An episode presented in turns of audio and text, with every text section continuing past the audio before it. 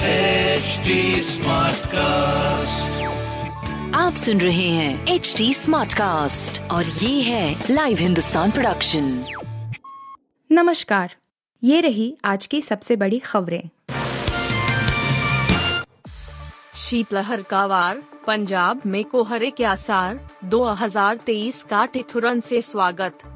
नए साल की शुरुआत के साथ उत्तर पश्चिम भारत के बड़े हिस्से में शीतलहर की स्थिति लौट आई है और मौसम विभाग ने अगले तीन दिनों में उत्तराखंड, पंजाब, हरियाणा और उत्तर प्रदेश में घने कोहरे का अनुमान जताया है।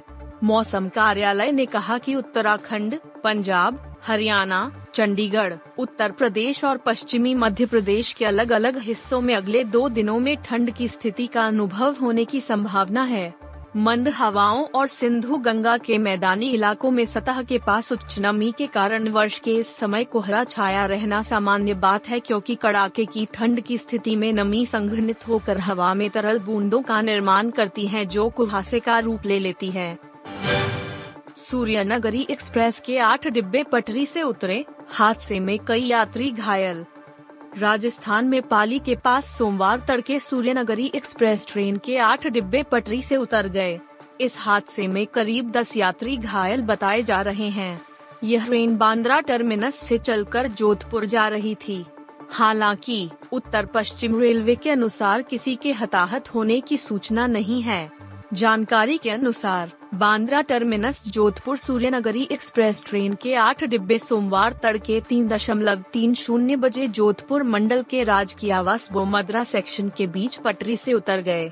रेलवे की ओर से जोधपुर से दुर्घटना राहत ट्रेन रवाना की गई है। नए साल पर सीरिया में नई जंग, इजरायल ने मिसाइल अटैक कर एयरपोर्ट उड़ाया। नए साल पर सीरिया में नई जंग की शुरुआत हो गई है। इजरायल की सेना ने साल के शुरुआत में ही सीरिया पर बड़ा हवाई हमला किया है। सीरियाई सेना के मुताबिक सोमवार तड़के इजरायल की तरफ से सीरिया की राजधानी दमिश्क के अंतर्राष्ट्रीय हवाई अड्डे पर मिसाइलें दागी। इस हवाई हमले में दो सैनिकों की मौत हो गई और दो अन्य घायल हो गए। एयरपोर्ट काफी क्षतिग्रस्त हुआ है। इससे पहले जून महीने में भी इसी एयरपोर्ट पर इजरायल ने हवाई अटैक किया था। उस वक्त भी एयरपोर्ट पर जान और माल दोनों का काफी नुकसान हुआ था। बता दें कि इजरायल सीरिया और ईरान की दोस्ती को खुद के लिए खतरा मानता है। अफगानिस्तान की राह पर पाकिस्तान, टीटीपी ने कर दिया नई सरकार का ऐलान। पाकिस्तान के लिए सिरदर्द बन चुके आतंकी संगठन तहरीके तालिबान ने रविवार को पाक सरकार को चुनौती देते हुए नई कैबिनेट की घोषणा कर दी। उसका ये ऐलान नई सरकार के गठन की घोषणा ही मानी जा रही है। टीटीपी की निजी मीडिया एजेंसी खुरासान डायरी ने बयान जारी कर इसकी जानकारी दी। पाकिस्तान में पिछले कुछ महीनों में आतंकी संगठन टीटीपी ने सुरक्षा बलों पर हमले तेज किए हैं। तालिबान समर्थित इस आतंकी संगठन का गढ़ शांत प्रांत खैबर पख्तू नखवा, बलूचिस्तान और पाकिस्तान के कबीलाई क्षेत्र में है। पाक सरकार के साथ संघर्ष विराम तोड़ने के बाद उसने यहां हमले तेज किए हैं। खासकर अफगानिस्तान से लगते पाक के क्षेत्रों में आतंकियों की ताकत बढ़ी है और सेना कमजोर हुई है। बेशर्म रंग गाने को लेकर नया बवाल, अब लगे पाकिस्तानी गाने की कॉपी के आरोप।